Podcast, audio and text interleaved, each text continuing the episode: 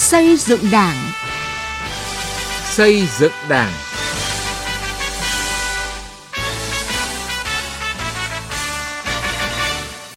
Thưa quý vị và các bạn, những khó khăn vướng mắc cản trở sự phát triển đã được tháo gỡ, những công việc khó đã được hoàn thành trong thời gian ngắn, ngay cả những xã nghèo cũng bứt phá vươn lên. Hơn một năm qua, thực hiện nghị quyết Đại hội Đảng bộ các cấp, mặc dù chịu ảnh hưởng nặng nề của dịch COVID-19, tại nhiều địa phương, đơn vị của tỉnh Sơn La đã và đang có những thay đổi rất tích cực. Toàn Đảng bộ đã đồng lòng quyết tâm, nỗ lực cố gắng cùng nhiều cách linh hoạt sáng tạo được thực hiện đã đưa nghị quyết của Đảng vào cuộc sống hiệu quả hơn. Chương trình xây dựng Đảng hôm nay mời quý vị và các bạn cùng nghe chuyên đề đưa nghị quyết của Đảng vào cuộc sống khi người đứng đầu nhận việc khó, đề cập những cách làm, kinh nghiệm quý từ các địa phương ở Sơn La. Tuyến đường tránh thành phố Sơn La đã cơ bản hoàn thành việc giải phóng mặt bằng.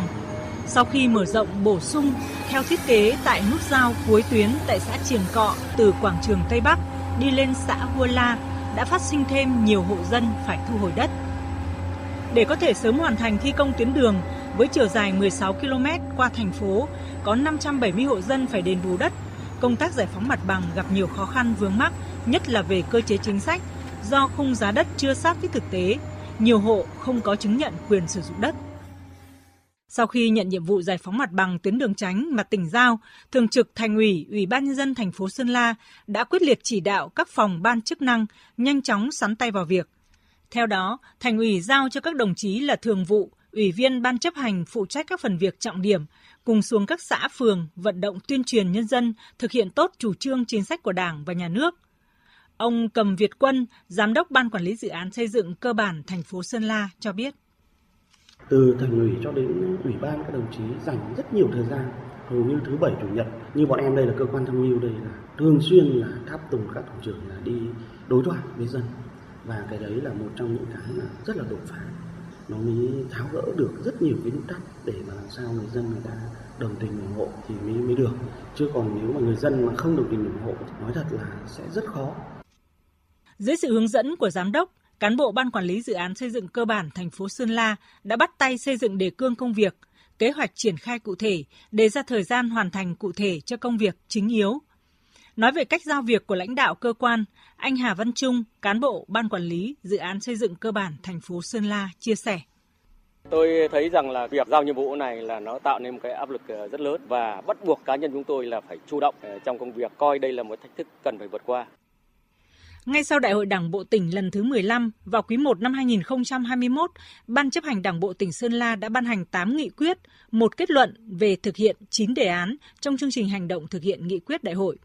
Trước hết, Ban chấp hành Đảng bộ tỉnh, Ban thường vụ tỉnh ủy, Thường trực tỉnh ủy rất đề cao vai trò trách nhiệm của người đứng đầu cấp ủy, chính quyền các cấp trong việc đưa nghị quyết đại hội Đảng các cấp vào cuộc sống, trong đó, tỉnh đã ban hành và thực hiện nghiêm quyết định số 319 ngày 1 tháng 12 năm 2016 của Ban Thường vụ tỉnh ủy, quy định về trách nhiệm và xem xét trách nhiệm đối với người đứng đầu, cấp phó của người đứng đầu, cơ quan, tổ chức, đơn vị trong thực hiện chức trách nhiệm vụ được giao tỉnh Sơn La cũng thành lập các ban chỉ đạo, tổ công tác do đồng chí thường trực tỉnh ủy, ủy viên ban thường vụ tỉnh ủy, thường trực hội đồng nhân dân và lãnh đạo ủy ban nhân dân làm trưởng ban, tổ trưởng để chỉ đạo triển khai thực hiện các nhiệm vụ trọng tâm, tập trung tháo gỡ những điểm nghẽn, nút thắt, tạo đột phá trên các lĩnh vực. Ông Nguyễn Hữu Đông, Ủy viên Trung ương Đảng, Bí thư tỉnh ủy Sơn La cho biết.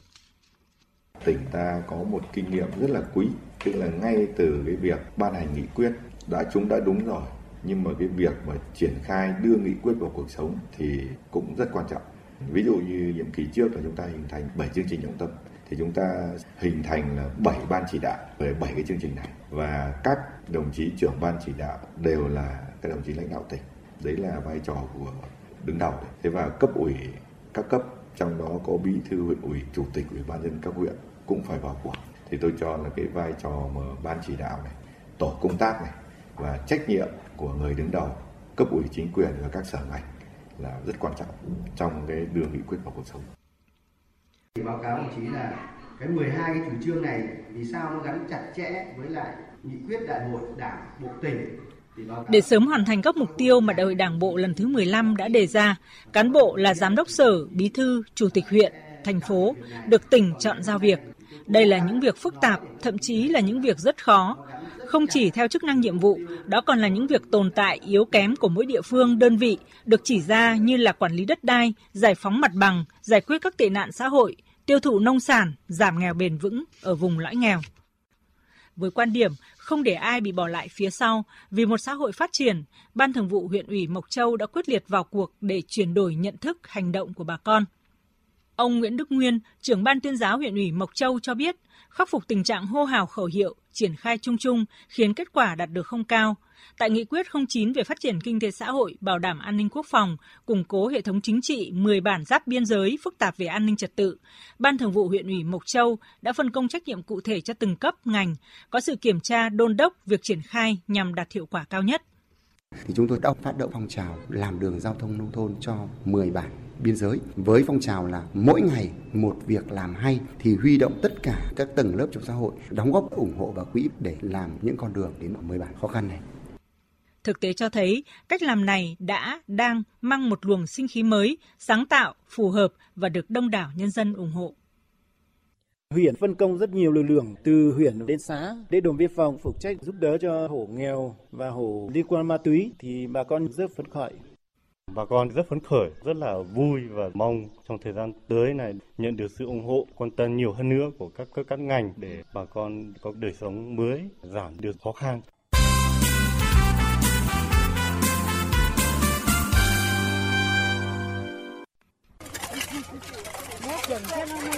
Ngọc Chiến là một trong những xã vùng cao còn nhiều khó khăn của huyện Mường La, tỉnh Sơn La.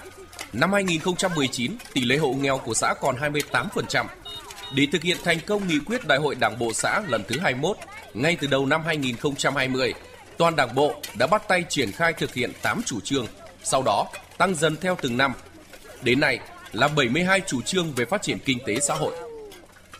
Trong quá trình triển khai thực hiện các chủ trương của Đảng ủy xã, xác định việc khó nhất là thay đổi nhận thức của đồng bào dân tộc.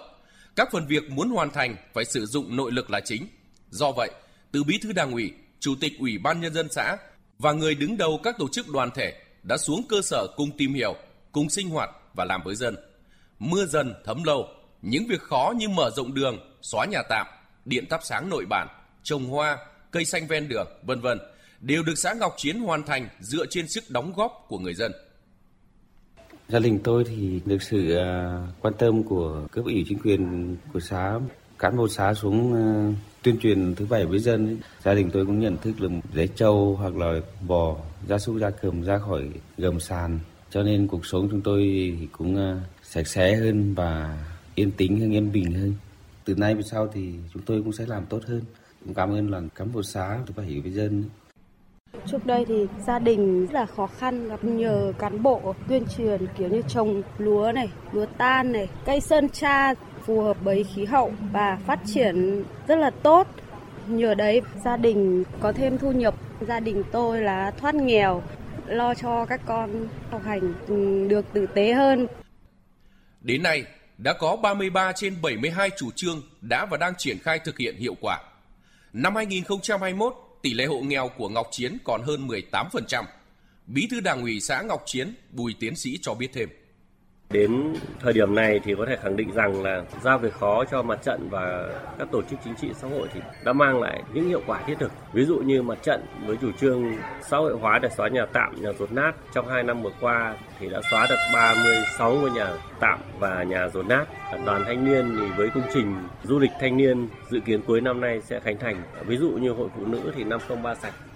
đã được tuyên truyền vận động nhân dân và đi vào cuộc sống. Đến giờ vấn đề vệ sinh môi trường của Ngọc Chiến thì đã được uh, cải thiện đáng kể. Năm 2020 và 2021 là năm dịch bệnh COVID-19 ảnh hưởng nặng nề đến việc tiêu thụ nông sản cả trong nước và xuất khẩu. Việc tiêu thụ hoa quả cho bà con với khối lượng trung bình mỗi năm từ 400.000 đến 450.000 tấn, đòi hỏi phải có những giải pháp căn cơ Trước tình hình đó, nhiệm vụ của Ban chỉ đạo tiêu thụ và xuất khẩu nông sản của tỉnh càng thêm nặng nề. Là trưởng Ban chỉ đạo tiêu thụ và xuất khẩu nông sản của tỉnh, ông Nguyễn Thành Công, Phó Chủ tịch Ủy ban nhân dân tỉnh đã đồng hành cùng các ngành, các địa phương để tìm giải pháp cụ thể phù hợp với điều kiện sản xuất, thời vụ của từng địa phương. Không có ngày nghỉ, các cuộc họp với các ngành, các địa phương diễn ra hàng ngày các chuyến đi xuyên đêm đến các tỉnh, các doanh nghiệp để xúc tiến thương mại, tìm kiếm thị trường, thúc đẩy nhanh việc xây dựng, hoàn thiện các cơ sở chế biến được triển khai. Ông Nguyễn Thành Công chia sẻ, Sơn La đã có bước đột phá trong tổ chức và tư duy trong tiêu thụ sản phẩm nông sản. Tỉnh đã thành lập Ban chỉ đạo xuất khẩu nông sản do đồng chí Phó Chủ tịch Ủy ban Nhân dân tỉnh làm trưởng ban chỉ đạo, Giám đốc Sở Công Thương, Giám đốc Sở Nông nghiệp làm các phó ban. Các huyện cũng thành lập Ban chỉ đạo tiêu thụ và xuất khẩu nông sản do Bí thư huyện ủy làm trưởng ban. Các đồng chí trong ban chỉ đạo thường xuyên tham gia vào các sàn giao dịch, tổ chức các tuần hàng, giới thiệu sản phẩm, rồi cùng các doanh nghiệp, hợp tác xã đưa các xe xoài đi Trung Quốc, xe đi Nga, Mông Cổ, vân vân. Ban chỉ đạo xuất khẩu của tỉnh là các bí thư, chủ tịch các huyện vào cuộc như những doanh nghiệp, như những người nông dân, hợp tác xã phối hợp với nhau để mở rộng, kết nối thị trường người nông dân rồi doanh nghiệp cũng nói rất là vui là lãnh đạo tỉnh Sơn La cũng chính là những người đi bán hàng trực tiếp. Mà đúng là thời gian qua thì tỉnh Sơn La đã làm như thế để tạo nên cái gì? Một là tư duy của người nông dân người ta thấy là đảng, nhà nước, chính quyền trực tiếp vào cuộc giúp cho dân, giúp cho hợp tác xã doanh nghiệp tiêu thụ nông sản. Gắn với đó quay trở lại để sản xuất cho đảm bảo quy trình. Vấn đề nữa là kết nối thị trường, phân tích, đánh giá, dự báo thị trường cho doanh nghiệp, cho hợp tác xã để làm sao sản xuất, để làm sao tiêu thụ đạt được cái hiệu quả kinh tế. Theo quyết định của tỉnh ủy Sơn La về thành lập các ban chỉ đạo, tổ công tác do các đồng chí thường trực tỉnh ủy, ủy viên ban thường vụ tỉnh ủy, thường trực hội đồng nhân dân và lãnh đạo ủy ban nhân dân làm trưởng ban, tổ trưởng đã mang lại nhiều kết quả có ý nghĩa. Việc này không chỉ giúp cán bộ rèn luyện trong thực tiễn, gắn bó với cơ sở, với nhân dân, mà còn phát huy được trách nhiệm của cá nhân trong tháo gỡ, giải quyết những vướng mắc, yếu kém, khó khăn.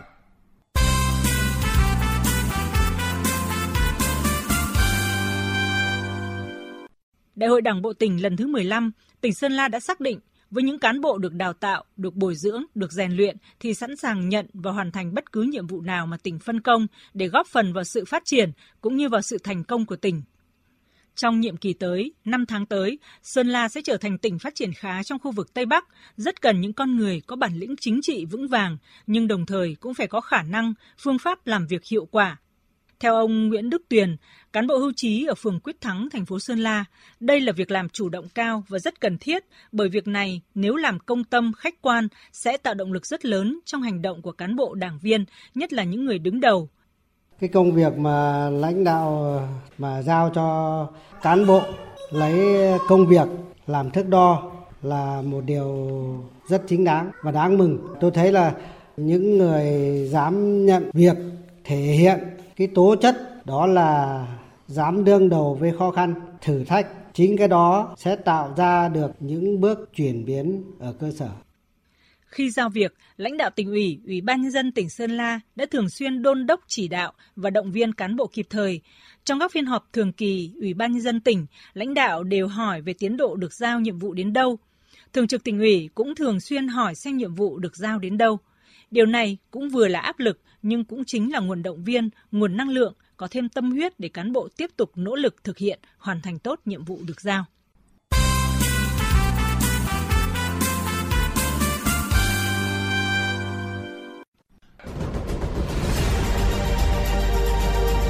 Trong năm 2021, dù tác động tiêu cực từ dịch bệnh, nhưng kinh tế xã hội của tỉnh Sơn La đã đạt được kết quả tích cực.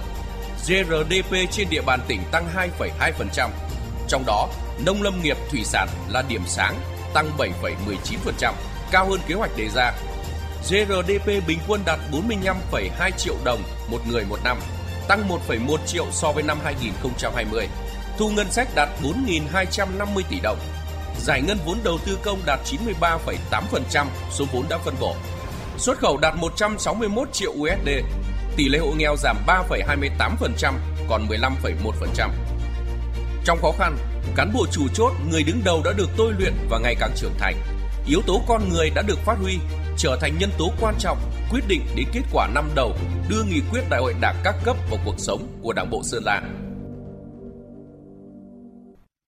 Mà thực hiện là người đứng đầu phải làm trước, cán bộ phải làm trước thì dân mới nói theo được. Những người cán bộ phải làm trước dân, ví dụ là mở hành lang giao thông, mở đường và trồng cây trồng hoa đấy là cán bộ phải làm trước vai trò của người đứng đầu để đưa nghị quyết vào cuộc sống thì phải nói là cán bộ ở cấp cơ sở là cán bộ phải là được là lực lượng nòng cốt, là những người trực tiếp chỉ dẫn và xuống trực tiếp tuyên truyền tại các cơ sở thì người cán bộ phải thực sự là người cán bộ tâm huyết, hiểu dân. Những sườn đất dốc bạt ngàn cây trái tại các xã nghèo ở Sơn La giờ là chìa khóa cho bà con thoát nghèo vươn lên làm giàu. Những công trình dự án được triển khai đã và đang mang lại đà tăng trưởng cho địa phương. Sự tin tưởng giao việc cho người đứng đầu địa phương đơn vị như ở Sơn La sẽ là nguồn lực to lớn để thực hiện thắng lợi khâu đột phá trong thực hiện các nhiệm vụ chính trị. Tuy nhiên, để tạo cơ chế khuyến khích và bảo vệ cán bộ dám đổi mới, sáng tạo, dám nghĩ, dám làm, dám đột phá vì lợi ích chung, cùng với cơ chế khuyến khích động viên khen thưởng,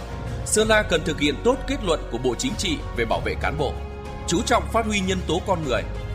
Đồng thời, cán bộ, đảng viên phải thực hiện nghiêm nguyên tắc tổ chức và hoạt động của Đảng, nhất là nguyên tắc tập trung dân chủ. Mọi ý tưởng, sáng kiến, sáng tạo, đổi mới khi muốn thực hiện cần được tập thể thảo luận đưa đến quyết định cuối cùng.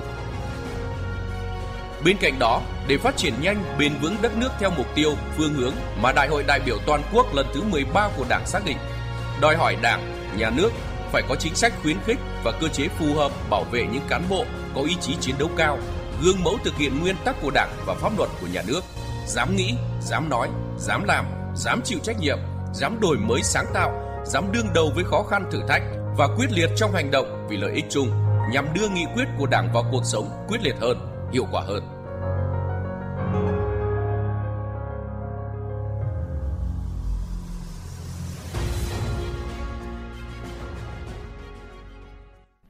Quý vị và các bạn thân mến, đến đây chúng tôi xin được kết thúc chương trình xây dựng Đảng hôm nay. Chương trình này do nhóm phóng viên Thanh Thủy, Thu Thủy, Lê Hạnh, thường trú Đài Tiếng Nói Việt Nam tại khu vực Tây Bắc thực hiện. Cảm ơn quý vị và các bạn đã quan tâm theo dõi.